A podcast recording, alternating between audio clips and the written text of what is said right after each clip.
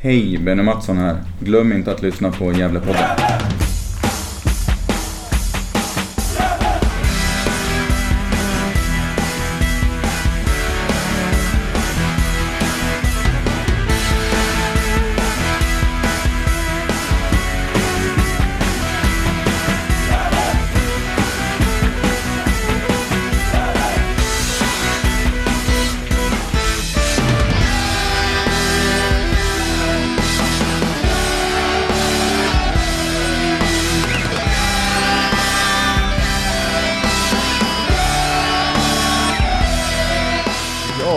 Hälsar er varmt välkomna till Gävlepodden 243.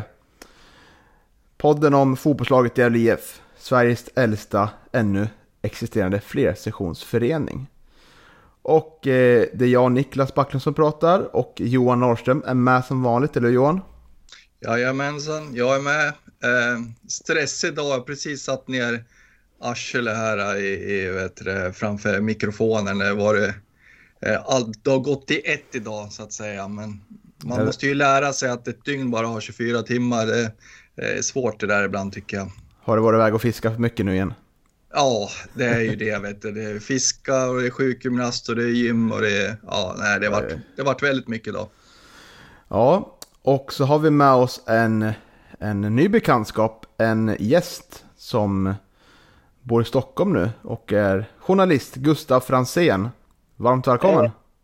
Tack så mycket, kul att vara med. Ja, och eh, vart väl lite känd för oss där genom den här fina tweeten om att du skulle göra en lista på outa alla som nu håller på Sandvikens IF om de går upp i Superettan. Och de på Ja, jag- innan. Jag tänker att det är säkert några i det laget som eh, inte vill att jag publicerar den listan. Så jag, skulle, jag tänkte att det var, det var dags att berätta att den finns. Mm. Eh, Har du några namn där förutom, du skrev Frida Nordstrand där va? Ja, med frågetecken. Jag är osäker på henne. Mm. Men eh, det, äh, det, är ju, det var ju mest skämtsamt. Men det var en kompis, Karin, som jag gick på gymnasiet med, som sa "Skri- liksom, publicera inte mitt namn. Så då tänkte jag att jag skulle...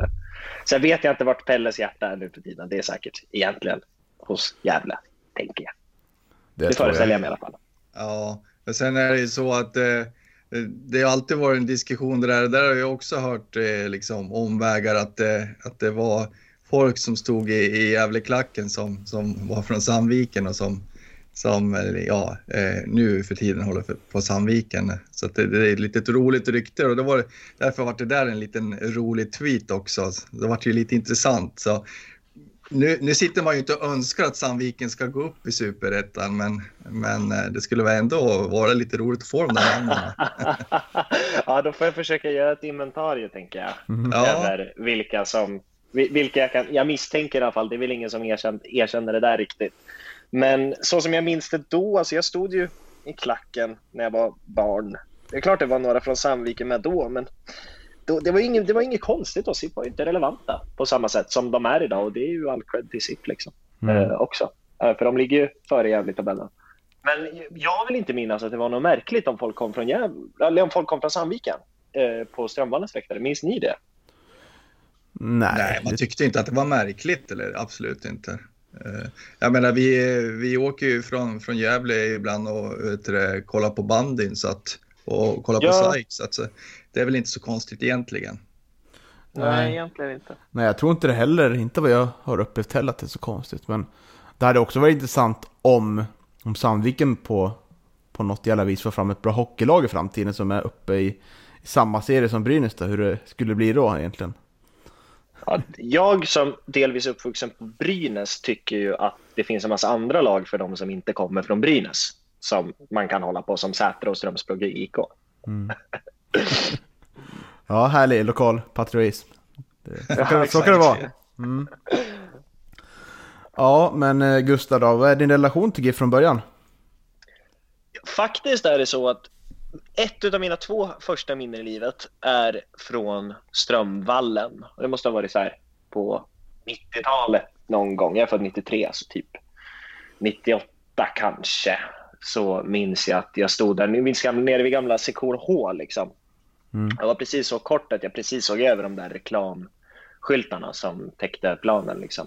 Så jag måste väl ha varit 5-6 år gammal, så slutet på 90-talet. Men sen så flyttade pappa till Stockholm i några år och han var den som var fotbollsintresserad i familjen, så då gick jag inte. Och säsongen som jag minns att jag verkligen började gå på varje match, det var med farsan då, det var 2003. Mm. När vi låg lite risigt till i superettan om ni minns. Eh, det var ju liksom precis innan det laget blommade ut eh, så var det, ja men det var, det var ett tufft år och, men det var, det var ett charmigt lag redan då vill jag minnas. Uh, men sen liksom var det ju egentligen, ja det var, det var en tuff säsong. Men sen var det ju 2004 när de började vinna, så framförallt första halvan av säsongen 2004 när de var så fruktansvärt bra. Mm. Det var väl då som, ja men som 11-åriga jag verkligen blev kär i Gävle IF. Innan dess hade det varit så här, Brynäs vann SM-guld 99. Och så här, jag hade ett ganska gott öga till Liverpool för att många har ju det liksom i Sverige och de spelar ju rolig fotboll. Men det var framförallt där 2004 som jag tror att jag verkligen blev biten av Gävle IF.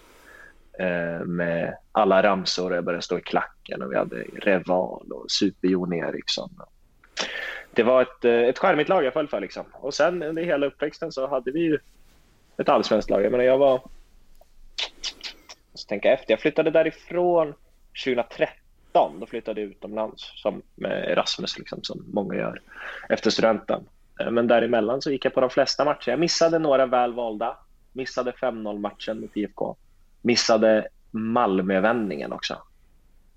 Så ja, de två klassiska match... matcherna. Ja, de, ja, och, och, de mest omtalade. Jajamensan, det är, det är som smärta. Och så missade jag den där matchen när domaren blåste av. Det här var i superettan, va? Var det inte? Eller var det, när, när domaren blåste av halvleken tio minuter för tidigt. Minns jag också. Uh, så varje gång med en klassisk match kan ni ge tusan på att jag har suttit och gjort något annat. Den matchen kommer inte jag ihåg. Vilket år var det här? Ja, det, var, det var hyfsat nyligen, det var efter att vi åkte ur. Så 2017 eller 2018 var det. Mm -hmm. eh, och ja, men det var bara det. Sen så gick de ut igen för folk var med så där kort inte en halvlek. Liksom. Fick jag höra dem i efterhand i alla fall. Ja, just det. Men mm. såg inte det heller. Eh, så ja, de där är lite tuffa. Men jag vet inte om ni såg det i den där tråden. Jag var, på, jag var åtminstone på plats när Dahlberg gjorde sina två mål mot AIK. Som mm. jag håller som ett väldigt högt personligt minne med Gävle IF. Att det kan, kan det vända för honom kan det vända för oss alla. Mm. Är, är det det som är favoritögonblick skulle du säga? Ja, om, om man inte får säga Superdragen Kapsevic. Så mm, ja, nej, men jag skulle nog säga alltså, AIK borta. Det här var ju vad kan jag vara? Jag minns inte vilket år det var, men det här var ju liksom tidiga tonåren då AIK var lite, de var lite obehagliga. Det var inte så kul att åka borta på AIK tyckte jag. Mm. Eh, det var liksom en ganska... Sen när man blivit vuxen vet man att det där är ganska lugnt, ingen fara. Men då tyckte jag att det var lite obehagligt. Så jag vill minnas att jag var lite nervös. Vi var inte så ofta vi åkte på bortamatcher, så åkte vi på AIK. Så liksom tänkte man att vi skulle få stryk. Och så var de ju klockrena, två mål. Mm. Superkul. Så jo, kanske. Kanske var 2011, 2012 där? Kan det vara det? Ja, där någon gång.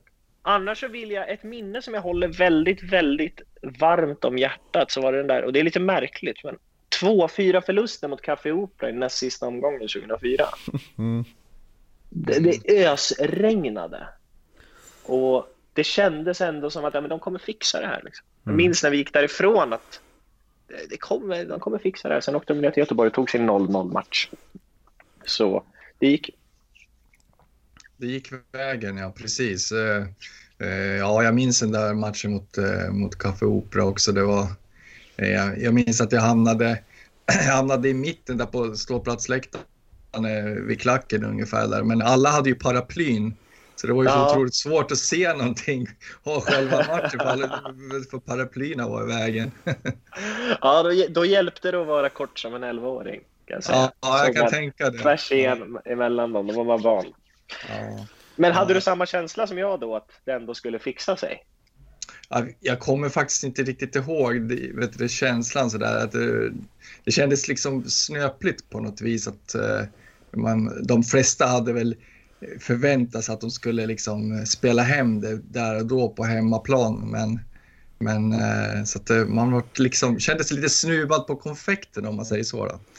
Ja, ja, det kan jag förstå faktiskt. Eller det, det, det, kände jag ju också. Men, men jag vill ändå jag minns att det kändes så tryggt. Liksom. Sen senare, alla kval har alltid tyckt har varit en pers. Men just, just den där sista omgången 2004, det, det gick, jag kunde inte föreställa mig att vi skulle tappa det liksom.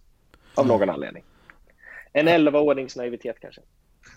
Ja, det var ju så pass märkligt efter matchen också för, för liksom då, då såg jag själv där och, och som att det var att det var klart, men det vart ju aldrig den här liksom den, den stämningen bland övrig publik och man Gärdespelarna själva och leder utan de eh, var inne på att ah, vi kan ju fortfarande tappa det här, det är inte klart än. Eh, så det vart ju aldrig det här riktiga segeryran som det hade kunnat blivit om de hade gått och eh, vunnit den där matchen. I Göteborg menar du? Nej, i Café Opera jag tänkte på, hemma. Få upp det. Ja, Mm. just ja. Ja, Hade de vunnit Eh, där nej. hade de ju varit klar, typ. ja, det, det- ja exakt. Då hade de varit klara. Det var ju det man trodde. Det var väl i stort sett nästan fullsatt de tre gånger det var det på Strömvallen. Mm. Men är inte det, Niklas, är inte det lite Gävlebornas mentalitet överhuvudtaget? Liksom? Det, det spelar ingen roll, det är åt helvete oavsett. Liksom. Det, Ja, kanske. precis. Ja, vi gick upp allsvenskan, men, men liksom, det Vi finns borde ha vunnit serien. Ja, det, Ja, precis. precis. Vi borde ha vunnit, liksom. vi borde ha vunnit med mer. Och, ja, det, det, det, vi är lite lustiga i den här stan faktiskt. Det får man säga. Ja, men eh, Gustav då, och kom in på favoritspelare då. Är du en sån som, som gillar mer försvarsspelare eller målvakter eller är du mer för lirare som, som glänser lite mer på planen? Jag vet inte. Jag tänkte, jag förstod att frågan skulle komma. Och när jag verkligen funderar, ja men någon som ändå liksom... Alltså man får inte säga Oremo här, tänker jag heller, på samma sätt som man inte får säga Superdragan på stund. Eller tillfälle och bästa minne. Så tänker jag, om det inte ska vara Oremo, alltså det, det blir ändå Javo. Men då tänker jag att det är ju en blandning. För det var ju liksom jobbet han gav som jag fastnade för med honom. Och jag var själv liksom inte världens största bolltalang. Jag spelade inte så mycket fotboll, men jag spelade innebandy, jag spelade hockey. Jag var ganska dålig liksom. Så någonstans hade jag en förkärlek till de som var bra på allt det där andra. För han, han var jäkel på mina straffar, men han var inte så bra på att dribbla. Han var ju bara, han var, var jobbig att möta liksom. Eh, och då skulle jag säga att det var väl någonstans där. Ja, det var, det, det- därför valde jag honom. Men i regel är jag ingen favoritspelare person så. Särskilt inte kring Gävle IF som alltid har tagit stolthet i att vara en form av en, ett kollektiv, tänker jag. Eh, så, och nu tycker jag att jag är lite för gammal för det. jag ärlig. Jag vet inte. Ja, men så är det Så är det nog. Men om man vänder på frågan lite då, tycker du, kommer jag på just, just nu då, den här frågan. Tycker du det är någon spelare som du säger efterhand tycker att han var lite överskattad? Mm, om man bortser från de lite mer kontroversiella. Det finns ju de som var hjältar, men sen visade sig begå brott. Det var ju såklart, de tänker ju först och främst, men bortsett från dem. Så nej, jag tycker nog inte att Gävle IF, att vi på vårt svenska fansforum är så bra på att överskatta spelare, ifall man ska ha det som eh, tumregel. Jag tycker nog att vi, det klankas ju fort där, tycker jag. Eh, det är möjligtvis efter enstaka matcher, särskilt när någon ny kommer in. Så, så får vi väl, så, så kan jag ibland tycka, nej men så bra var det kanske inte. Men generellt, jag, jag vet inte, är det inte lite så att vi överskattar inte riktigt spelare? Det tycker jag inte riktigt att vi gör, om jag ska vara ärlig.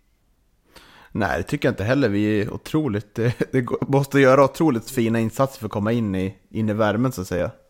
Ja, sen finns det ju så spelare där det är svårt att förstå att de inte höll på en högre nivå, som typ när Makondele kom och var bäst i laget. Då kändes det ju väldigt främmande att han inte höll för Djurgården, Tyck, kommer jag ihåg att jag tyckte. Men jag vet inte om det räknas som överskattning. Men i sådana fall, någon av dem då, någon som vi tog emot från en klubb där de inte riktigt hade lyckats. Om man, och jag tyckte att de där borde vara bäst i deras lag också. Liksom. Mm, jag, om jag liksom eh, får ta den eh, bollen då så skulle jag vilja säga Stolpa är väl en spelare som jag ändå tycker eh, var överskattad. Eh, var ju väldigt eh, liksom upphaussad när han kom och jag vet att jag var på träningen då, då när han anlände och skulle skriva på eh, och eh, liksom han gled in i liksom en fin Mercedes och liksom liksom, he- hela han glänste liksom som, som att han skulle vara något storproffs. Och sen, sen levererar han ju inte alls eh, liksom, på, planen. Utan, eh, han var ju ganska medioker om man ska vara ärlig. Man skulle väl haft en liten kamera på den, det ögonblicket alltså. Ja, precis. När han kliver ur den där Mercedesen. Det, det, ja, det, man, skulle, man skulle ha haft det på bild alltså. Ja, ja verkligen. Sen i- efter, efter Pelle har det väl kanske varit några tränarvärvningar också där man, där man fick sitt hjärta krossat. Får man väl säga. Mm, kanske träffa på eh, stockholman där som vi haft i, i Stockholm då. Då och då kanske. Ja, det har, jag ska inte säga att jag gör regelbundet. Men eh, Nej, ja, det finns mycket spännande att prata om här, men jag tänker att vi, vi rör oss vidare lite. Och eh, vi kan Ja. komma in på segermatchen mot eh, Assyriska. Så vi börjar med att lyssna på intervjuerna jag gjorde, Johan gjorde med Albin Lorenz och Theodor Hansemon och Pontus Jonsson. Ja, då står vi här. Första hemmasegern för år med Theodor Hansemon. Femte försöket, hur känns det? Så jäkla skönt. Skitkul med publik här och så hålla nollan också. Så att, nej, det kan inte bli bättre. Nej, det kan det verkligen inte bli och eh, du gjorde ja, jävligt bra insats om man säger så. Ja. Hur, var, hur var tankarna innan i försvarsspelet? Hur hade ni pratat? Vi har pratat mycket om att försöka stänga igen, alltså ja, stänga ner dem totalt, Assyriska och, och att försöka ja, men alltså hålla nollan för en gångs skull. Så att, nej, riktigt skönt faktiskt. Mm. Assyriska spelar ju oftast den här lite rakare bollen, lite rakare spel överhuvudtaget. Det var, var det någonting ni hade pratat om innan? Eh, ja, exakt. Vi, vi visste att de ville ja, men kontra mycket, slå de här längre bollarna så att jag tycker vi hade bra koll på det innan faktiskt. Var det en taktisk eh, eh, justering ni gjorde när ni satte Calabane på mittfältet idag för att ha koll på deras tunga anfallare Ike där? Eh, nej men precis, vi ville ha en liten starkare mittfältare som kunde, ja, men kunde rensa bort lite bollar där så att, nej det kan man väl säga. Ja, för det kändes som att vi hade matchen ganska bra under kontroll, 30 minuter. Eh, och vi får 1-0 målet där. Men sen faller vi lite tillbaka i lite gamla trender där som vi var i år. På. Ja. Hur kände du då under matchen? Nej, men det blir så här, direkt när man slappnar av lite så blir det direkt att, ja, att de kan bli en liten småchans. Så att, ja jag håller med, det blir lite, lite, vi tappar lite där men tycker ändå vi kommer tillbaka ganska bra sen i andra. För du fick ju spela en central roll i mittbacksrollen då. Hur kändes det? Nej men det är där jag trivs bäst. Eh, så att, ja, det känns riktigt bra. Blir det lite mer ansvar på dig då, som den mittbacken? Att eh, de delar lite mer och sådär eller? Ja det skulle jag ändå säga, jag blir ju inte lika mycket med anfallen så då får jag väl styra upp mest där bak liksom. Så att, För Det känns som att det var en vecka som var lite halv, halvt rörigt så här, sett utifrån med eh, dels målvaktsfrågan då, där Timmer var avstängd och William skadad. Och så ledarstaben också, var lite småkrasslig. Hur har du känt på vet, så här veckan som det varit? Alltså såklart det har varit lite oroligt men jag tycker Lorre, Lorenz har ju varit uppe och kört med oss hela veckan så att vi visste att vi hade en, en målvakt till hands liksom.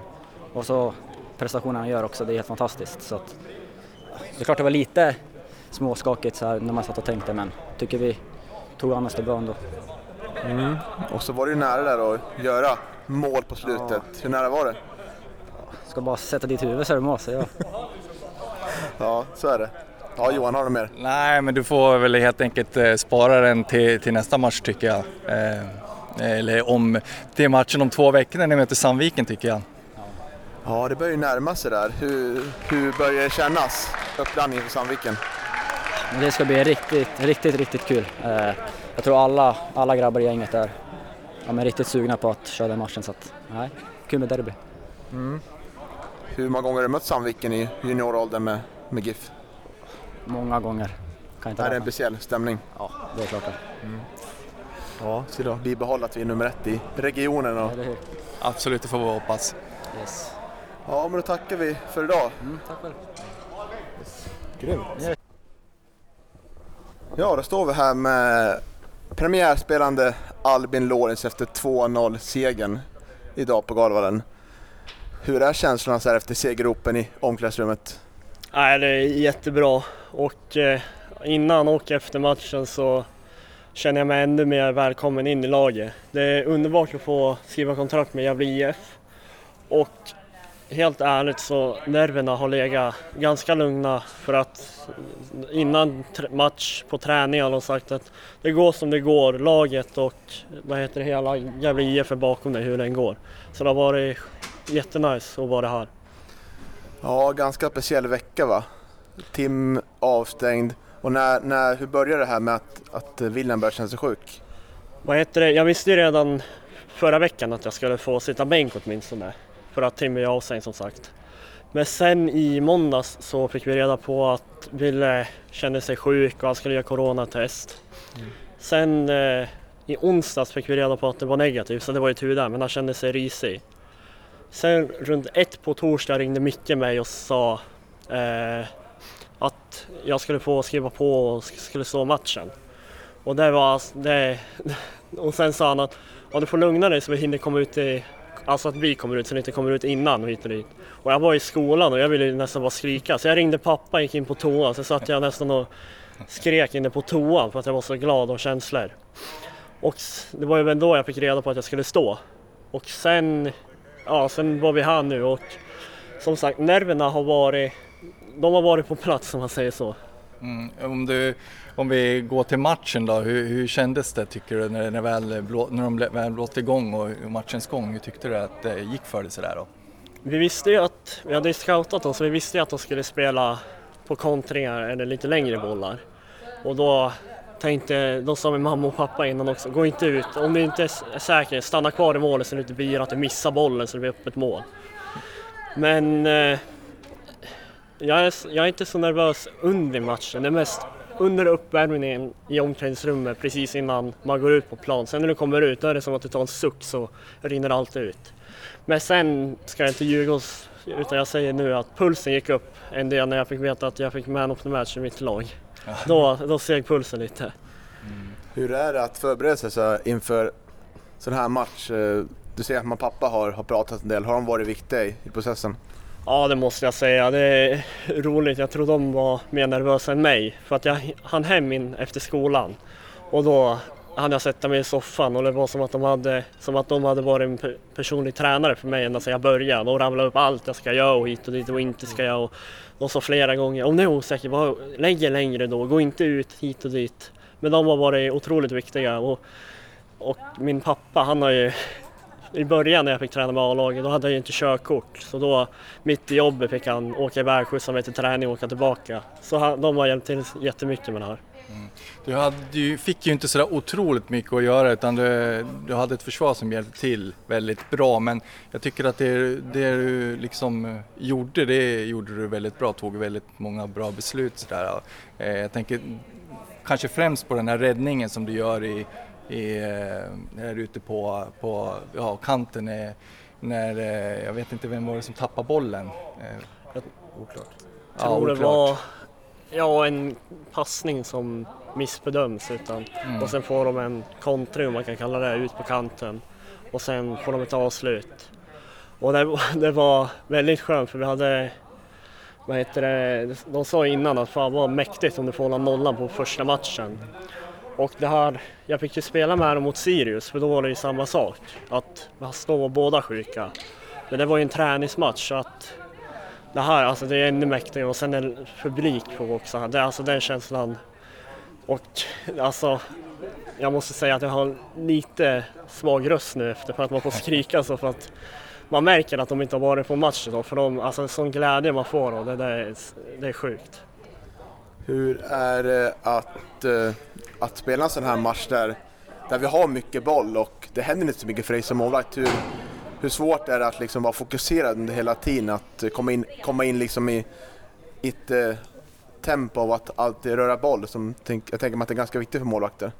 Ja, vad heter det? Vi visste ju innan att de inte skulle vilja ha så mycket boll och de sätter inte press ofta. Så att innan där var jag, det ska jag säga, det lät ganska skönt för då vet jag att då kommer inte jag behöva ha något 50-50 beslut. Ska jag passa, ska jag skicka lång eller... Men sen visste vi ju att de skulle skicka långa nästan försöka göra det jämnt. Så då tänkte jag om jag står lite längre ut så behöver jag inte kanske göra några dumma misstag, att jag chansar eller att jag tvekar så blir det fel. Men eh, ja, röra boll, jag vet inte, det är nästan skönt att inte behöva göra så mycket en sån här match. Och sen som, alltså jag tror att om inte jag hade mina backar så skulle jag ha fått tio skott på mig den här matchen. De gör ett otroligt jobb. I första halvlek så eh, efter ribbskottet tror jag det är, en innan, så ser jag hur både Kevin, eh, Salle och Theo bara, alltså de kastar sig framför skott. Och det är underbart att se. Det är som målvakt är det bästa du vet, att de bara offrar för att det inte ska bli något skott. Jag tänkte på en sak till gällande förberedelserna. Du, du som kommer ifrån eh, akademilaget sådär, ni har ju inte fått spela några matcher nu under pandemin. Hur eh, har det varit eh, eh, att ni liksom inte kunnat fått spela match? Och, är, det någonting du har känt av att, det, att är, ja, det varit machovan och så? Ja, det är, man får ju nästan allt på en match, men det jag saknar mest på träningar och sånt. Det är svårt att få de här långa bollarna, inläggen. Alltså det är svårt att få på en träning. Så det är mest där jag eh, är lite nervös över om, för den här matchen. Att, och sen tänkte jag så här, åh, hoppas de inte bara spelar långt. För det är det enda jag inte har kunnat göra under träningstiden när vi inte har fått spela matcher. Och sen på matchen, matchgenomgången säger de, ja, de, de här gillar att skicka lång och kontra. Då var det lite så att man, ja, man vart lite smånervös. Men sen, eh, ja som sagt har laget, de har, de har tagit hand om mig så att jag vart inte lika nervös inför matchen. Hur många tränar du varje, varje dag med A-laget? Hur, hur ser det ut för din vardag? Eh, just nu vet jag inte men under veckan så tränade jag måndag och sen tisdag hade de gym. Och då fick jag köra med mitt lag och då har vi NIU på morgonen. Det är som idrott fast vi spelar fotboll. Jag var ett sånt gymnasium och sen körde vi träning på eftermiddagen efter skolan. Sen fick jag köra med dem onsdag, torsdag och sen var det match idag. Otroligt imponerande. Vet du, om vi kan dra en liten bakgrundskoll då, du får berätta lite själv. Vem är Albin Lorenz för de som inte känner till honom?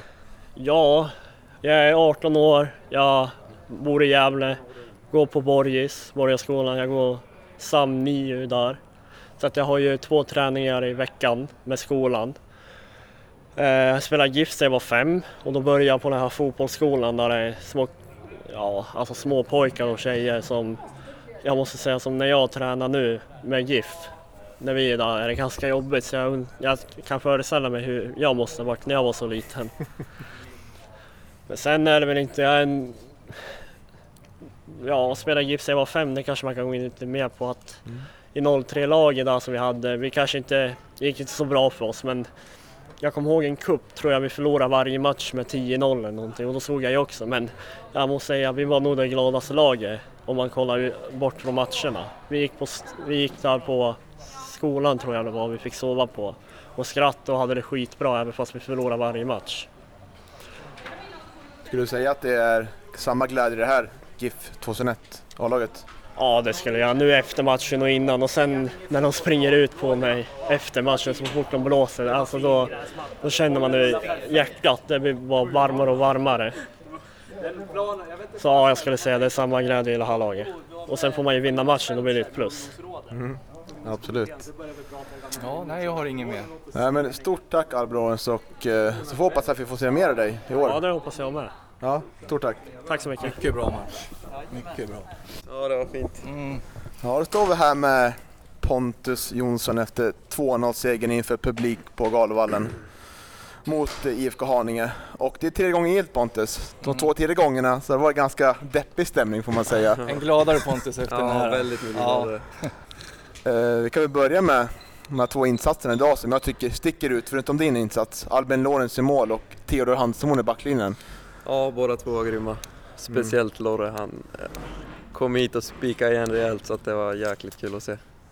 Jag tycker eh, också, jag vet inte hur ni pratade innan match, men jag tycker att ditt samarbete med, med Nisse ute på kanten där funkade väldigt bra den här matchen. Ja. Var det någonting ni hade, var det liksom en del av gameplanen idag? Ja, vi hade ju pratat om att vi såg att deras försvarsspel inte var helt hundra. Eh, speciellt ute på ytterzonerna med den ytterbacken på den sidan och på den här sidan. Eh, så vi, jag tyckte vi utnyttjade det riktigt bra jag och Nisse. Vi fick till det väldigt bra. Mm, framförallt tycker jag att ni kommer idag med ganska mycket fart och man har mm. saknat på matcher här med på Galovallen. Var det något ni hade tränat extra på eller pratat om inför matchen? Ja, det har vi jämt sagt, att vi vill fylla på boxen och fylla på framåt. Sen eh, har vi inte gjort det tillräckligt bra innan men idag tycker jag det är riktigt bra. Vi såg lite i matchen där mot Sundsvall att du fick spela i mer, en mer ja, kan man säga, fri roll eller bakom anfallarna i andra halvlek där. Så vi tänkte lite, ja det kanske är det man kommer ställa upp med här. Var det någon, någon tanke om att vi kanske skulle göra det inför matchen? Nej, inte vad jag vet, inte vad jag har hört i alla fall. Micke kanske ville pröva och jag vet att eh, de spelar med tre på mittfältet i Sundsvall så jag tror det var mest därför förra matchen att vi skulle vara lika många som dem, att vi ställde upp så i andra halvlek. Eh, men ja, det funkar ju 3-4-3 idag så att det, det var bra. För de är ju, pratat lite i podden innan här om att Syriska är ett lag som släpper in mycket mål, men de gör också otroligt mycket mål och har ett spelsätt där man har lite längre bollar och sådär. Eh, hur, hur kände ni inför matchen om det? Eh, vi visste att de, de kontrar väldigt mycket och har bra, bra spelare där fram liksom och slår mycket rakt och långt och är väldigt direkta. Men jag tycker att vi förhindrar det väldigt bra. Eh, backlinjen gör det, gör, det rikt, gör det riktigt bra tycker jag. Eh, de, eh, de tar första bollen och så bildar de en ny linje framför och så kommer mittfältet bakom så jag tycker vi, vi kontrollerar det riktigt bra. Jag vet inte ens om de har en, knappt några bra lägen känns det som. Nej, det blir ju lite märkligt, märklig match tycker jag för att vi kontrollerar första 30 ganska bra. Mm. Sen hamnar vi lite i det här som vi hamnat på hemmaplan, att vi tappar lite tempo och mm. Får över. Men det kommer liksom ingen, ingen slutforcering från Syriska andra halvlek. Och vi spelar lite halvt sådär får man ja. säga va? Jo, såklart. Vad beror det på? Alltså, jag vet inte, men idag, jag var riktigt trött idag alltså. Jag tror värmen påverkar otroligt mycket. Det här var första riktigt varma matchen. Och pressen eh, från publiken? Ja, nej det var faktiskt det, det var det enda som fick mig att fortsätta. Ja.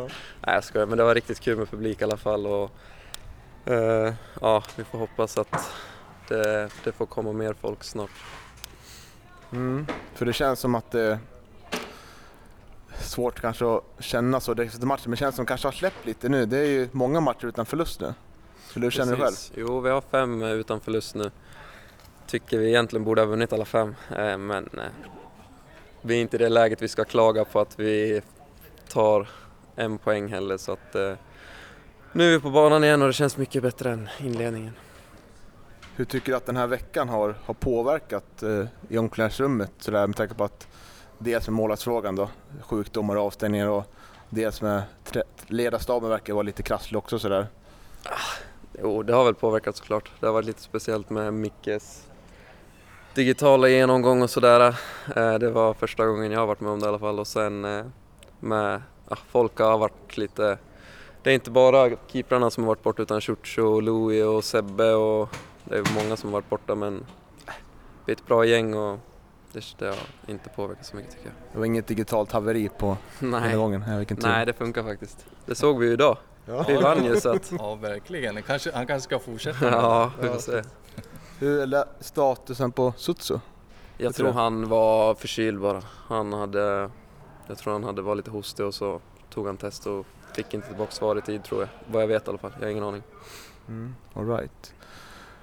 Ja, men otroligt eh, trevlig vinst framförallt. Och nu väntar ju eh, Täby nästa lördag med ett helt fel. Just det, jo, det stämmer nog. Eh, ett Täby som också ligger nere där och, och harvar. Och nu är, vi, är det ett mittenlag även nu va? Ja, jag vet inte riktigt var vi ligger, men jag vet att vi tror vi tog ikapp Assyriska idag i alla fall. Kanske ligger där i mitten någonstans. Så det går, eller det är bara, klättringen har bara börjat. Det är ju egentligen ointressant just nu också ja. för att det är så otroligt många ja, matcher kvar. Så är, att, eh, vi har inte ens spelat en tredjedel av säsongen än så att, eller kanske vi har nu. Har vi spelat nio matcher?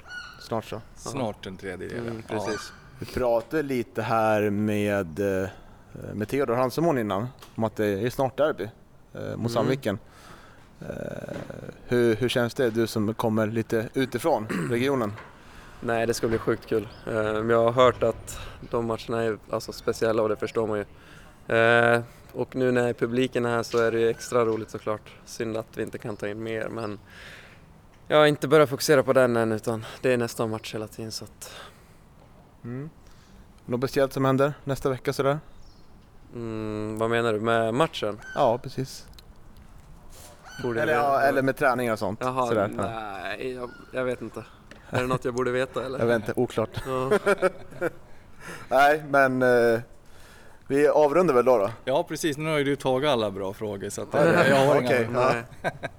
Nej men det, det är bara att gratulera till segern, det var otroligt Och skönt. det är otroligt härligt att hålla nollan mot Assyriska som har gjort typ Ja, näst verkligen. mest mål i serien tror jag, i ganska många i alla fall. Det är vår första nolla också tror jag. Ja, det är också. Eh, på hela året om jag inte har helt fel. Lorentz-effekten. det- Och Lorentz-vikten, ja det är underbart. Ja, precis. Ja, han är grym.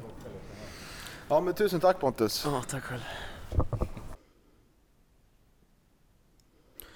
Ja, det var ju tre otroligt trevliga intervjuer att genomföra, eller hur Johan? Ja, verkligen. Och det var väl inte de tre mest medietränade killar vi intervjuat heller, utan det är det som är lite roligt när de är unga också, att eh, eh, man, man får ur dem lite mera än, än vad man kanske hade fått om vi hade pratat med, med Erik Granat exempelvis. Lorentz intervjun var ju otrolig, tyckte jag. Ja, fantastisk, fantastisk. Och det, Ja. ja, det var ju så otroligt roligt också att, eh, att det är han som eh, får hålla nollan, den första nollan den här säsongen också. ja, och det här han beskriver när han går ut från klassrummet. Man blir helt yr. Vad hur ung är grabben? Liksom. Ja. Ja, det är en fantastiskt fin historia och det kändes som att han var otroligt eh, lättad efter den här insatsen. För det hade ju, det hade ju precis kunnat gå som den här träningsmatchen förra året mot Brage när vår tredje keeper då, då som inte var Albin, eh, fick ställa sig mål, släppte in, vad var det, nästan åtta baljor liksom. Just ja. Det var, det var åtta baljer och sen så vet du, vet du, efter säsongen så la han ner målvaktskarriären också. Ja, och Är det jag, sant? Ja, ja, jo, det är sant. så jag kan ju tänka mig liksom att eh, även Albin liksom gick och tänkte liksom att ja, det kan ju gå riktigt dåligt det här då. Men ja, det är otroligt, otroligt härligt att höra att han har fått eh, stöd av alla, alla i föreningen och, eh, och även eh, att gå in med det, här, med det här lugnet som man genomför matchen med. Eh, märks ju inte alls att han är nervös överhuvudtaget, eller hur? Jag undrar vad målvaktstränaren tycker om att han fick råd av föräldrarna. Spring inte ut! Håll dig i mål så det inte blir öppet. Ja, otroligt. Härliga föräldrar, verkligen så här Ja. matchcoacher. Solitt råd tycker jag också faktiskt. När du är ny, gör ingen, var inte Ederson, håll dig i mål. Gör, Ja. gör inga misstag. Släpp inte in några bollar.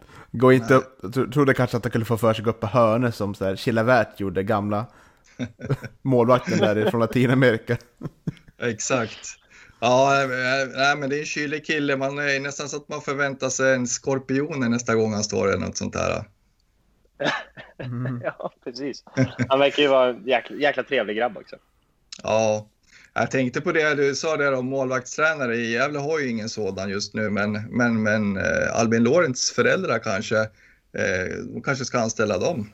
Ja, ifall de lyckas postra så här bra målvakter så har man väl ingenting emot det. Nej, Vi precis. kanske inte har så mycket budget för det dock.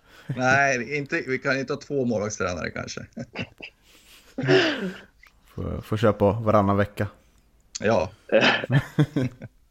Som ett modernt föräldraskap. Ja, ja, precis. exakt. Nej, och sen var det ju härligt tycker jag att höra, höra en segerintervju med Pontus. Vi har gjort två ganska deppiga intervjuer med Pontus innan. Så eh, det var otroligt trevligt att höra, höra Pontus. eh, Ja, prata. verkligen. Ja, eh, för jag tänkte på det. Jag tror Niklas, vi har väl aldrig mött en spelare som, som tar en förlust så otroligt hårt som Pontus gör. Jag, jag har aldrig träffat någon som, som liksom ser så bedrövad och ledsen ut efter en förlust. Nej, absolut. Håller med. Och eh, det var otroligt eh, fint att se det här samarbetet med Nissan har under matchen som verkligen fungerar klockrent. Och det var ju ett... Börja se liksom ett, en positiv trend inom vårt spel nu. Vi har ju liksom vunnit några matcher fast det inte har sett jättebra ut. Men, eh, men nu tycker jag det börjar se lite bättre ut i anfallsspelet. Eller hur tycker du Gustav? Hur ser det ut? Ja, alltså jag är ju liksom från min uppväxt väldigt trogen 4-4-2. Var väldigt glad över att vi återgick till 4-4-2. Men nu, är, alltså jag får ju någonstans ge mig för 3-4-3 verkar faktiskt fungera. Eh, och ja, då är det ju bara att köra på med det. Det får ju ut det bästa av spelarna. Det blir inte lika svårt att ersätta Lidberg heller, tänker jag, även om han var såklart superviktig mot Sylvia. Men här tycker jag att man ändå ser, speciellt vår högerkant med Nilsson och Jonsson, så ser man ju att det finns många fler sätt att anfalla för oss i den här formationen. Mm, och en, en Isak Liberg som har, tycker jag, fortsätter bevisa att han har tussat tillbaka från den här bänkningen han hade för ett par omgångar sedan och verkligen eh, man börjar inse nu att det kommer bli, kommer bli tufft att ersätta honom. Han är hur bra som helst. Det är mm. helt Ja, det kommer bli. Vi kommer ju inte liksom ersätta, en spelare, ersätta med en spelare med den talangen. Liksom. Så det är bara att släppa det. Men då tycker jag som sagt att 3-4-3 är en bra idé. Men däremot, jag som såg den här matchen från Stockholm. Synd att 500 inte tog sig upp till Gavlevallen. Var det vana eller dålig marknadsföring? Var det något, något med det som ni har hört? Jag tror väl kanske att, jag vet inte om en del folk kanske är lite försiktiga fortfarande. Men så, så tänker jag att det har gått ganska dåligt sportsligt fortfarande. Jag tror att det väger in en del som gör att en del folk inte vill gå och kolla på Gävle IF. Som har gått och kollat för. Mm. för. Men det vill jag, vill jag inbilla mig i alla fall. Eh, mm. Annars är det ju, det är ju jättedåligt. Ja, det bör vara 500 tycker jag. Jag tycker, jag tycker faktiskt det är jättedåligt. Eh, det är precis som du säger Niklas, eller du snuddar vid det lite grann att att eh, det har inte gått eh, så bra sportsligt. Eh, eh jag tror att eh, många liksom vill och, och förväntar sig att Gävle liksom ska studsa uppåt i, i seriesystemet och, och, och sådär och att eh, ja, på, på något sätt avvakta det och tycker väl kanske inte att liksom, division 1-fotboll är så spännande. Men, men eh, jag menar, ser man inte de, de här matcherna så tycker jag att man går miste om någonting ändå. För att så dålig nivå håller inte division 1 utan det är, jag tycker att det är faktiskt är ganska roliga matcher att titta på eh, emellanåt. Håller absolut med. Men innan pandemin slog till så var vi väl bra långt över 500 i snitt var vi inte. Som jag minns i alla fall. Och vi låg kring 500 per match då. Det var väl det var väl ett par matcher där som det var lite mindre, eh, där det gick lite dåligt sportsligt. Men sen så snittet räddas ju av att, eh, att man eh, spelar de här derbymatcherna mot Sandviken. Ja, just det. Ja, det var helt rätt såklart. Mm. Och om vi ska komma in på matchen då så sa ju du någonting intressant där Johan. Du säger många intressanta saker, men just det här var mer, mer intressantare än, än annat. Det var ju att ja, men då Calabani fick ju starta som mittfältare. Och eh, han tog ju bort eh, Assyriskas anfallare Ike på ett föredömligt sätt vid eh, Assyriskas insparkar. Han vann ju nästan varje nickduell där. Det var ju ett otroligt eh, bra genidrag av Micke Bengtsson där inför matchen.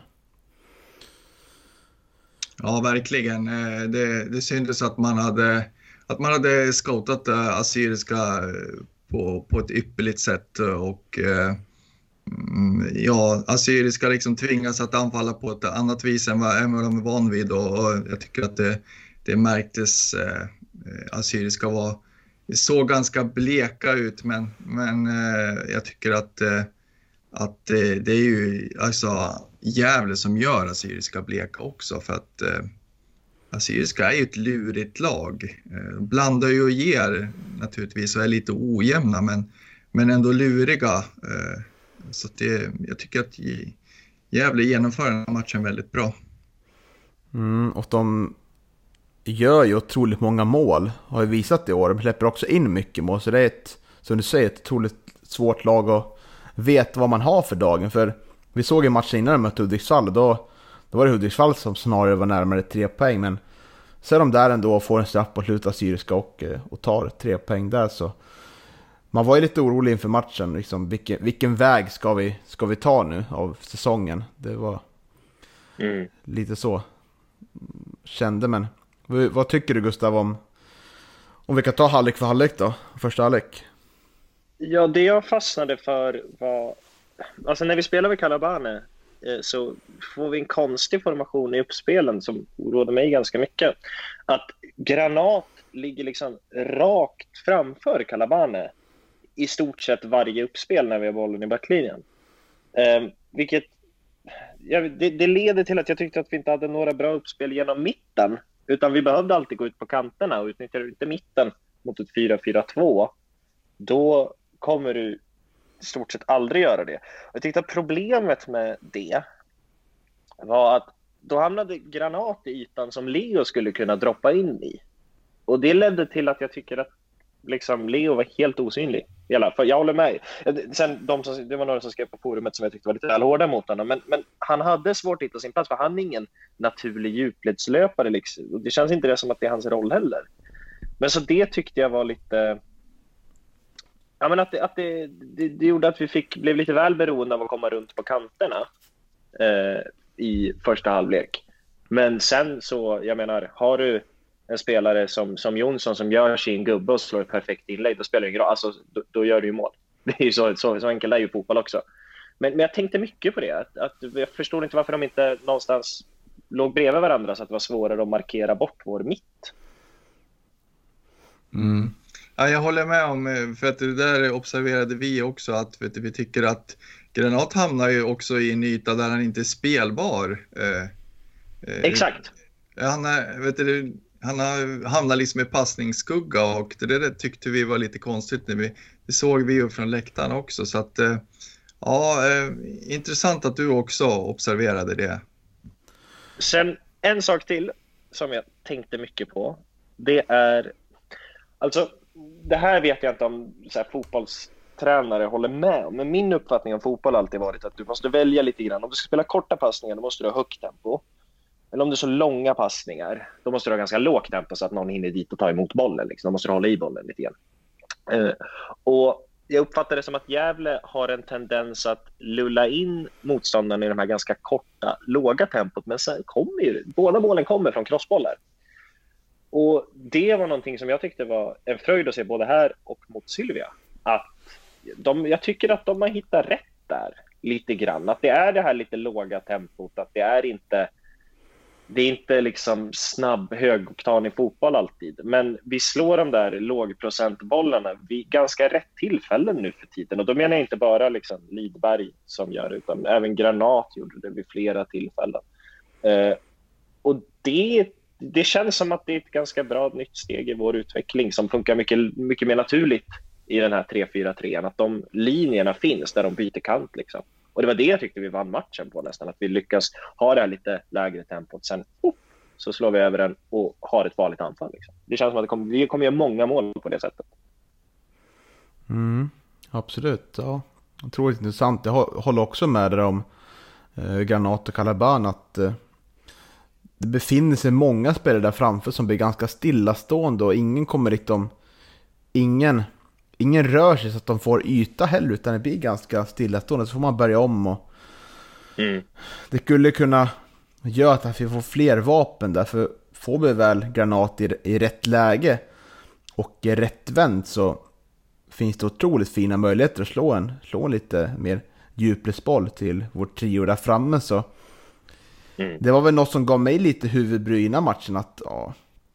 För nu, nu ändrar de lite så att ibland gick Calabane lite högre upp och ibland gick eh, Calabane lite eh, längre ner. Ja, då. exakt.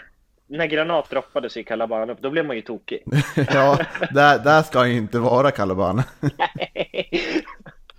han är ju, han är, han är ju liksom, kan ju som vi var inne på slå otroligt fina passningar ibland liksom. Och ibland är de inte meningen, ibland är de, är de meningen. Så är det intrycket jag får av Calabane. Eh, men eh, det känns inte som att han passar riktigt in högre upp och det känns inte som att han passar in i, egentligen, i ett lag som ska spela offensiv fotboll från en innermittfältsposition. Även fast han i en sån här match där vi lyckas stänga ner dem så gör han det otroligt bra, men Ja, ja. ni kanske förstår min huvudbry här. Jag förstår absolut. Jag tänker att den rollen som Calabane naturligt fyller är kanske mer naturlig i en 4-3-3 än vad den är i en, när du har en trebackslinje. För då har du ju redan en mittback som egentligen fyller den rollen. Alltså om man tänker uppspelsfasen i en 4-3-3, då har du ju generellt en mittfältare som, eller det är ganska vanligt att en mittfältare som går ner och bildar en trebackslinje. Och den rollen skulle kanske Calabane, och då är han ju mittfältare. Men jag håller med, i 3-4-3 är svårt att se. kan det vara så att eh, just eh, det vi pratade om här i början, att, eh, Eh, att eh, de, man ville ha någon eh, stor och kraftfull spelare som punktmarkerade Ike i Assyriska där. Att, att det var det som gjorde att vet du, Kalebane hamnade centralt i den här matchen och att att hade det varit annat motstånd så kanske det hade sett lite annorlunda ut. För att det var ju så påtagligt uppenbart att, eh, att eh, Calabanes liksom, jobb var att hålla ögonen på Ike. Mm. Mm. Nej, jag, det, det gör du säkert helt rätt i. Men det, jag tycker fortfarande inte att det förklarar varför vi har en en sån konstig formation på tvåan i mitten. Alltså min enda referensram för 3-4-3 är i stort sett Antonio Conte, så det kanske finns jättemånga sätt att spela. Men mm. är det någonting som ändå jag tycker en styrka med den här formationen är den där tvåan som hela tiden ska jobba i tanden. Nu var det som, som ni sa att Granat, Granat blir markerad av Calabane typ i våra uppspel. Mm. Ja, precis. Och det är väl eh, någonting som är viktigt att eh, jag tror som är viktigt för Gävle om de ska utvecklas ytterligare under den här säsongen och liksom eh, få ett ännu mera, eh, ja, ett, ännu fler vapen i, i, sitt anfallsspel. Det är väl att man måste lösa det här eh, uppspelen eh, centralt för att eh, det är som du sa också eh, Gustav att just det här eh, kombinationerna på kanterna det Eh, det tycker jag att det sitter riktigt bra nu, men, men att just uppspelen centralt fungerar inte riktigt eh, eh, som, som det ser ut nu. Nej, så är det ju. Så här, men så är det betydligt svårare att komma, komma fram centralt också i, ett, eh, i en fotbollsmatch. Så jag är, tycker det ser otroligt fint ut på kanten nu. De hittar rätt timing i, i det mesta de gör där och eh, det är så, så 2-0 mål kommer in som är otroligt eh, fint kombinationsspel av, av Pontus och Leo Englund och, och Isak där och Nisse är väl också inblandad. Så. Eh, det är otroligt, det måste, det måste liksom ligga som en offensiv mittfältare, röra dig ganska mycket och jag tror att du måste ha lite högre tempo för att komma, för att komma runt, eh, eller komma eh, in på centrala linjen då, om man säger så. Och där har vi ju en del att jobba med tycker jag, att få ett högre tempo där. Utan så det, det kommer bli en liten utmaning mot, mot lag som är, som är bättre där. Tror jag absolut. Ja. Det, det där är nästan en personalfråga. Att vi har ju inte, det är ju det vi saknar i år. Att vi har ju inte riktigt en naturlig åtta och spelfördelare som verkligen håller match ut och match in. Um, så de måste ju komma runt det lite grann, tänker jag. Och då är det här ett bra sätt att göra det. För de, de lyckas ju överbelasta ute på kanterna hela, hela, hela tiden. Mm. Det, är, det är ett bra, det är ett anfallsvapen, det funkar jättebra. Mm. Och vad tycker du då, eh, Gustav? Hur ska vi agera i, i transferfönstret? Där är en central mittfältare som, som ska in för Lidberg-pengarna. Jag, jag, eh, är det så att vi har pengar att spendera? Det var inte så att vi liksom intecknade Leo på det här. Vet vi att vi har pengar? Eh, säger ju att det inte var en rakt av ersättare officiellt i alla fall. Det säger de. Det skulle jag också säga. Mm, ja, jag var jävlig. Ja, mm. nej, men, eh, nej men absolut. Eh, jag förstår frågeställningen men jag vet ju att eh, Micke har ju sagt att eh, det ska eh, förstärkas i, helst här under sommarfönstret och då antar jag att det finns ekonomiska muskler för, för att lösa det. Sen återstår ju att se vad, vad Mikael Bengtsson och, och Mehmet eh, anser att eh, man behöver till truppen. Men, men för en utomstående liksom betraktare så är jag ju inne på, på ert spår att det behövs ju, behövs ju någonting riktigt bra där centralt, en, en riktigt eh, duktig spelfördelare. Mm. Ja, det är väl egentligen bara det vi behöver, känner jag. Alltså, i kedjan där uppe så... Det är klart, alltså Lidberg går ju inte att ersätta, så det känns nästan bara löjligt att försöka. Så då att vi har ju verkligen ett hål i truppen. För även om, alltså Granat är ju, han är ju det ibland, men väldigt korta stunder i matcherna. Vi behöver ju någon som i varje uppspel söker boll liksom. Mm.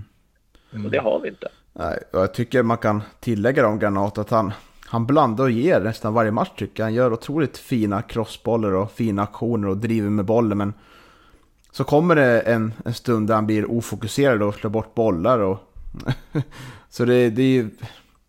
Jag tycker inte att det är en... Han lever fortfarande inte upp till, till mina förväntningar om vad han ska vara i Gävle IF. Nämligen en, en otroligt kreativ spelartyp som, som driver vårt spel framåt. Bakifrån. Mm. Håller, håller helt med. Men till och med då är han ju mer av en tia kanske än en åtta. I den mån man skiljer på dem. Alltså han, han är ju inte någon som liksom kommer kunna komma djupt varje uppspel och söka boll. Och liksom, alltså någon, någonting som jag tycker är ganska viktigt med centrala mittfältare att de, de ska ha lätt att vända med bollen. Att du ska kunna ge dem bollen felvänd och faktiskt kunna vända upp med den naturligt många gånger per match. Och det har, det har vi ju verkligen inte. Nej. Så någon, någon där, det känns som att det behöver liksom inte vara världens bästa spelare. Det kan vara en spelare som är i nivå med de spelare vi har i övrigt. Det är ju rollen vi saknar. Liksom. Mm. Mm. Det är egenskaperna som, eh, som du beskriver som vi behöver.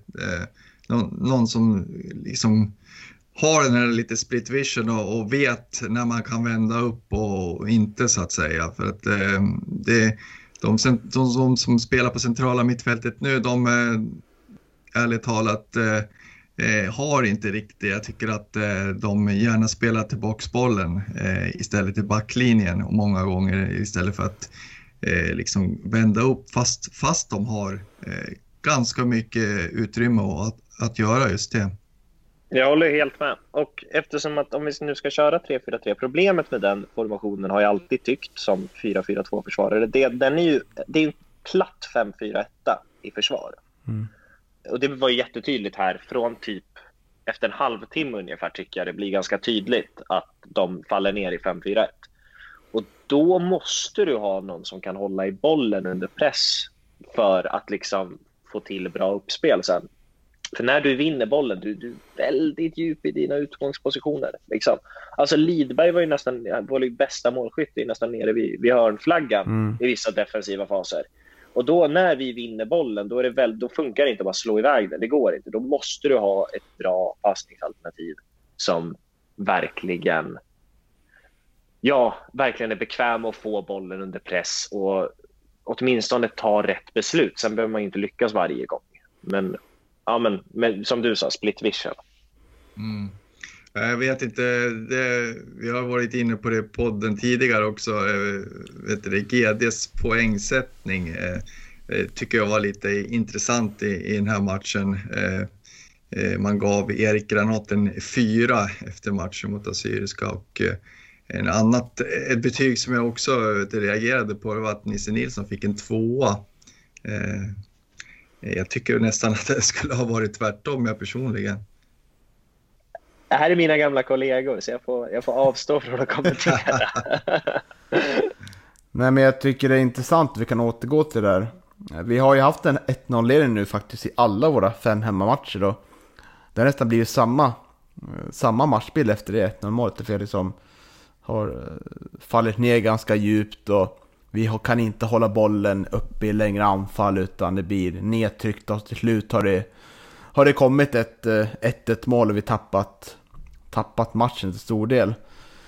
Så det behövs ju liksom, för jag förväntar mig inte heller att vi ska kunna trycka på och spela vårt spel 90 minuter. Det är ju väldigt få lag i, i den yttersta eliten som klarar av det, liksom att göra en 100% klockren insats. Men jag tycker att det, det är lite oroväckande att man inte har spelare som kan, kan ta ansvar och kunna driva med, med boll och, och eh, kunna liksom komma, komma ur det här, det här lågsittande försvaret som det blir. Och eh, det tror jag väl också skap, alltså, orsakar en del huvudbry bland Mikael Bengtsson att eh, vi måste komma ur det här, den här trenden nu. Som, och nu gjorde vi det den här matchen, men hade det inte kommit 2-0 där innan, innan halvtid så vet man inte alls vad som hade hänt.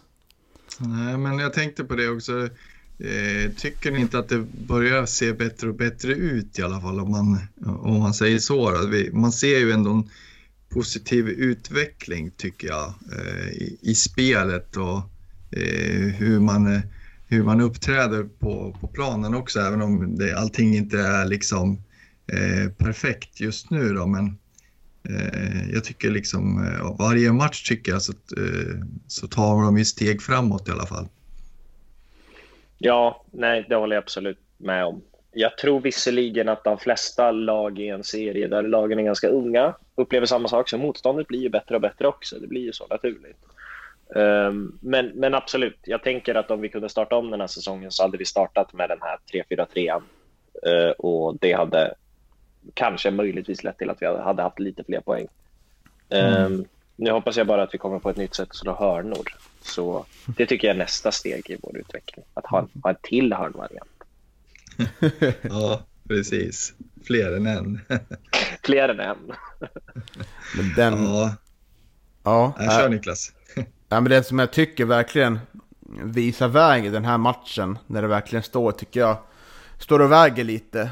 Eh, det är ju Theodor Hansemon, han gör ju en fläckfri insats. Han gör verkligen inte en enda fel någonstans. Han sätter varenda brytning korrekt och han är där när bollen väl kommer fram till, till anfallarna. Han är där och pressar på direkten och tar brytningen och spelar med ett otroligt lugn och i en position där det faktiskt är den mittbacken som är, som är i mitten då och som har, har liksom, är den som har, har liksom mest ansvar så till att man håller ihop backlinjen och eh, trots sin unga ålder så, så vis, det känns ju som att det är en, just den här matchen en rutinerad 30-åring som står där bakom och, och sköter det. Så jag, jag, jag tycker den här insatsen var, det var något utöver det vanliga bland vi sett bland mittbackar i år, Gävle IF.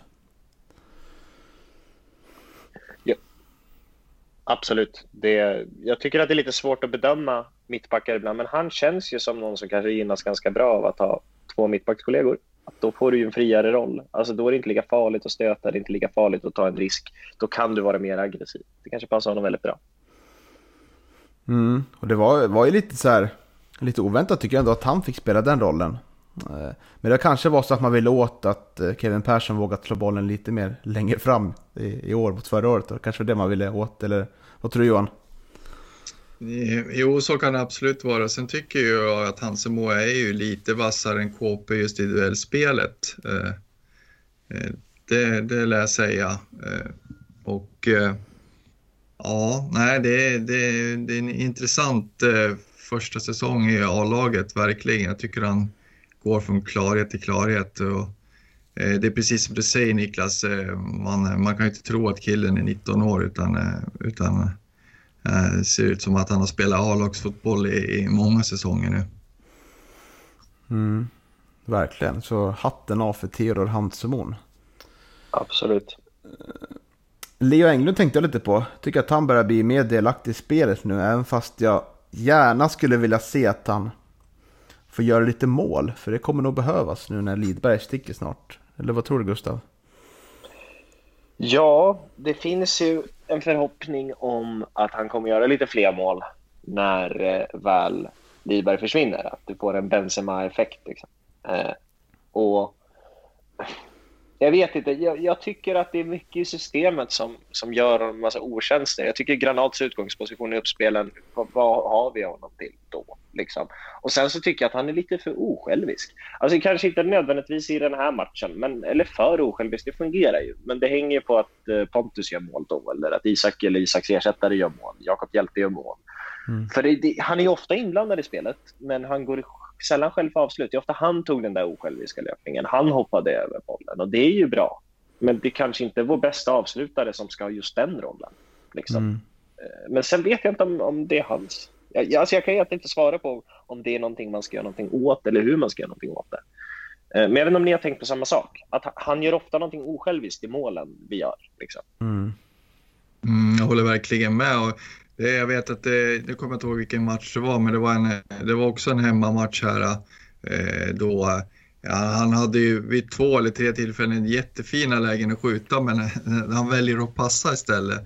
Och, ehm, ja, det där förvånar mig ju lite med tanke på, på liksom hans eh, eh historik liksom som ganska klinisk målskytt. Eh, eh Ja, men, men jag vet ju inte hur liksom, han, han kanske har varit väldigt duktig på att vara framspelare också lite längre tillbaka. Men, men man, eh, man känner ju honom som en, som en liksom riktigt vass målskytt så att det förvånar mig att, att han inte går på avslut oftare själv. Men känns det inte lite som att det är mycket om självförtroende ändå? Mm, jo, så kan det ju naturligtvis vara. Eh, eh, han, har ju, han har ju faktiskt haft ett par riktigt bra lägen, eh, men, men har liksom bollen inte, har inte letat sig in i, mask, maskerna så att säga i målet. Eh, och det var väl någonting som jag tänkte nämna också, så jag tycker att nu vinner ju Gävle den här matchen med 2-0, men de hade ju kunnat vunnit matchen med större siffror också. Leo hade ju, hade ju ett riktigt bra närskott där som, som tyvärr inte gick i mål utan täcktes bort då. Ja, för det var ju en märklig andra halvlek. Det, det kom liksom aldrig någon forcering från Assyriska, vilket var väldigt konstigt tycker jag. Liksom det, andra halvlek bara, bara gick och man väntade bara på att äh, nu, nu kommer det här trycket komma, nu kommer det bli jobbigt. Och det kändes som att vi sa på plats att det var lite nervöst andra halvlek där på läktaren. Att det, man hade varit med om fyra matcher när man tappat en ledning och man visste liksom inte att ah, det här äh, är inget som är säkert här. Men nej, det hände ju inget andra halvlek. Det var ju en av. Ja, jag kan tänka, det var lite nervigt i halvtid va? Alltså, ja, det jag tycker hade jag. stått, uff, det är hemskt ju när Gävle leder i halvtid och man är på plats. Det är den värsta känslan i världen. Ja. Men man får väl se det, man kan se det på två olika sätt. Man kan dels se det som att Assyriska var väldigt dåliga, eller ska man se det på sätt som att vi gjorde en bra defensiv insats. Så jag väljer väl mest att se det på andra, andra sättet där. Jag tror du har helt rätt i det faktiskt. Mm, alltså hela laget. Det är ju bara de centrala uppspelen som var problemen i den här matchen tycker jag egentligen. Som liksom Hansemon och Calabane funkade ju jättebra för att täcka upp mitten. De har ett ribbskott i och för sig, men jag kommer inte ihåg riktigt hur det var de kom fram till det. Det var som att de bara sköt. Liksom, att det inte var något uppställt anfall. Jag kommer inte riktigt ihåg. Minns ni det?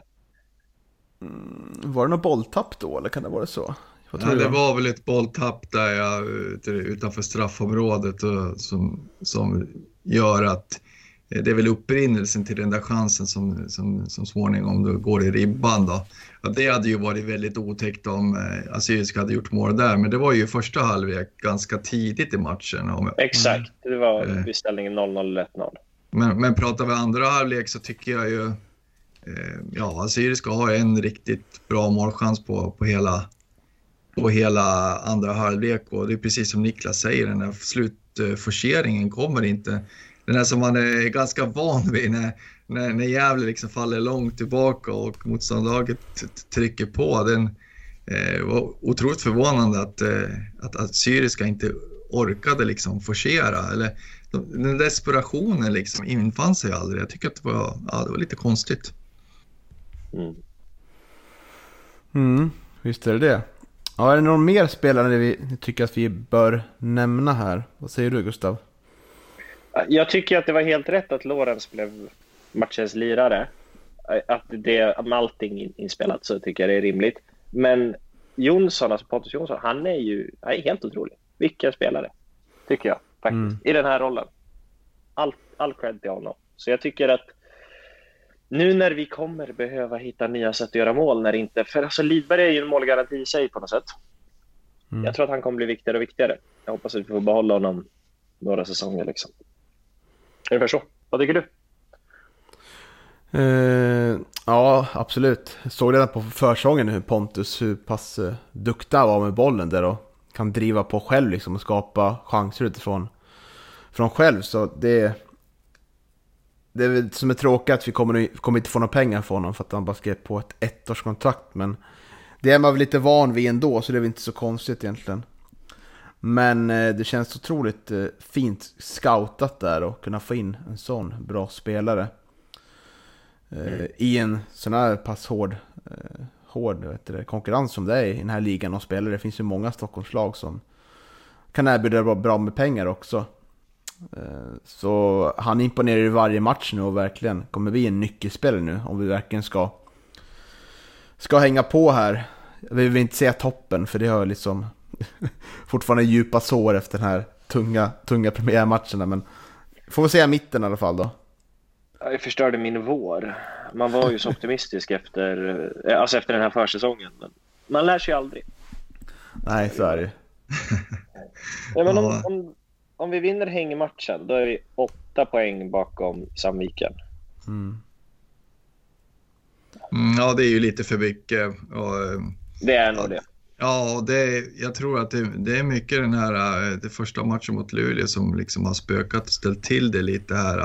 Eh, hade, man, hade man lyckats vinna den så, så, eh, så tror jag att eh, det hade sett lite annorlunda ut. Men ja, ja det, det där är ju historia nu. Det, nu har man ju nu har man ju fortfarande 21 matcher kvar liksom, så mycket kan ju hända. Eh, och det, det har vi ju sett förut också. Förra året så var ju eh, Sollentuna började otroligt dåligt i serien då. Även Sandviken började ju dåligt. Eh, och båda de tillhörde ju toppen så småningom så att eh, ja, man, man vet ju liksom av erfarenhet nu ja, att norrettan, i norrettan kan liksom var som helst hända så att eh, nej, jag har lite förhoppningar fortfarande. Jag har inte gett upp. Nej, det har man ju och nu har vi... Jag Tycker det också är ett styrkebesked att vi har, vi har en Sutso som går ut in i startelvan och, eh, och vi har en hjälte på bänken också. Och det visar att vi, vi klarar oss utan de två spelarna. För nu har liksom... Nu har Nisse kommit igång och har en uppåt gryende form tycker jag. Och så har vi den här trion där framme som också har eh, också har en riktigt fin form på de flesta i alla fall. Så det, det visar att vi vi har en, en liten bredd i alla fall. Kanske ingen jättestor bredd, men vi har en liten bredd som som vi, vi det finns några spelare vi kan bli av med. Som, så kan andra spelare gå in och eh, leverera, vilket jag tycker är skönt på ett sätt. Jag tycker att vår vänsterkant fungerade bättre med Chucho än Louis Kangas. Det kostar ju en massa annat för att Louis är en mycket mer allround-spelare defensivt framförallt. Men jag tycker att offensivt mot Sylvia med Chucho, så tycker jag att det funkade lite bättre faktiskt. Så jag håller med. Mm. Ja, är det något mer vi känner att vi bör prata om? Vi ska ju prata om Täby-matchen i motståndarkollen lite senare då, men eh, du är inte med där Gustav, så du kanske vill... Hur känner du inför den matchen? Det är ju Täby som släppt in flest mål i serien. Eh, Vunnit en match, ligger näst sist. Eh, Det börjar ju bara gå på ett sätt va? Ja, det är ju kört. Så man får ju förbereda sig på 0-2 efter en kvart eh, och utgå från det. Eh, jag, vet, jag, jag är en evig optimist. Jag, jag tror att det har lite att göra med att jag växte upp under de där åren då Ja, men hur illa det än gick så var det värsta som kunde hända att vi fick Sundsvall i kvalet och Sundsvall slår vi alltid. Mm. Så jag tror alltid på Gävle. Jag är väldigt optimistisk för hur spelet ser ut. Jag kommer tyvärr vara ända nere i Göteborg så jag kommer inte kunna gå på den här matchen heller. Men jag hoppas att det utifrån förutsättningarna blir fullsatt. Gävle spelar faktiskt en ganska rolig fotboll nu för tiden. Och jag tycker att det är som ni säger att Norrettan är ganska det är en rolig serie att titta på. Det är många talanger här som, som kommer gå långt. Mm, då kanske du kan, kan ju gå på lite Stockholmsmatcher då. Du har ju inte ett Stockholmslag där med Gävle IF. Ja, jag, möter. jag var faktiskt på Sollentuna-matchen för att då kan du stå utanför arenan. Det är så mycket insyn. Liksom. Mm. Ja, just Så du, du behöver inte gå in. Eh, och ja, Det är lite speciellt. De har, de har ju inte så mycket fans. Eh, och de som står där bor mest i närheten. Jag, jag vet inte vad jag tycker om Stockholmslagen i norrätta. Nej, och så var det inte, det var inte liksom de bästa förutsättningarna till, till, till fin fotboll heller på, på den där gräsmattan. Så att eh, det, det kanske inte var någon större höjdare att stå där och titta. Men hörnvarianten fungerade. Ja, det gjorde den. ja, det är Jag har en eh, liten, vi kan få lite en, en quiz här, snabbquiz om Sollentuna kopplat till LIF här, när vi ändå har, har Sollentuna uppe. Det finns en gammal 90-talsspelare eh, som spelade i Gävle på 90-talet som nu har ett eh, uppdrag inom Sollentuna. Eh, och det är ingen svensk utan han kommer från ett annat land. Eh, vi, ni vågar ni på er någon gissning? Eh, han var en ytter, han var yttermittfältare tror jag. Yttermittfältare på 90-talet. Mm.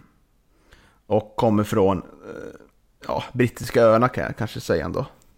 Stuart McManus. Nej, han är kvar i stan här faktiskt. Herregud, det står still nu. Nej, Det var en solid gissning. Man, man, får inga, man, får inga tröst, man får inget tröstberöm i den här podden. Nej, det var, nej, det var en bra gissning faktiskt. Det var det, tycker jag. Uh, ja, börjar på S. Nej, jag kommer inte komma på det. Det hjälps inte. Steven Payne. Oj, Jaha. Mm. Vad Ja, gör han för dem? Han är eh, för deras flickakademi, läste jag nyhet om 2019. Eh, för jag kan ju, jag pratade med eh, artisten Chikan som heter Petter Söderberg som har skrivit en låt om till GIF-skivan då, som gavs ut 2005 och den heter This season, Steven Payne can make it happen. Och då, då googlade jag lite på Steven Payne. Det kom upp en nyhet där om att han jobbade, eller tränar inom Sollentuna. Så det var lite kul. ja verkligen. Det var Tänk att, vi, roligt. tänk att vi kan ta med honom inför mötet Sollentuna-matchen då. Nästa gång. Ja, det kan vi Ja, göra. han, han och jag delar en halvsyster, så vi är syskon på då. bortre sida så att säga. Alltså vi har samma halvsyster, men han och jag är inte syskon. Nej, Han har är supertrevlig. Ja, En härligt. liten värld, verkligen. Ja. Jag är li, litet jävla. Men den låten tycker jag väldigt mycket om faktiskt. Mm. Ja, där har ni något att se fram emot, så vi ska göra ett litet specialhit tänker jag, om just den skivan. Vad roligt, vilken bra idé. Mm. Har, du, har du den skivan, Gustav? Ja, det har jag. Jag fick den. Eh, ska inte, alltså, om jag måste skaka fram den så är jag inte säker på att jag kommer lyckas.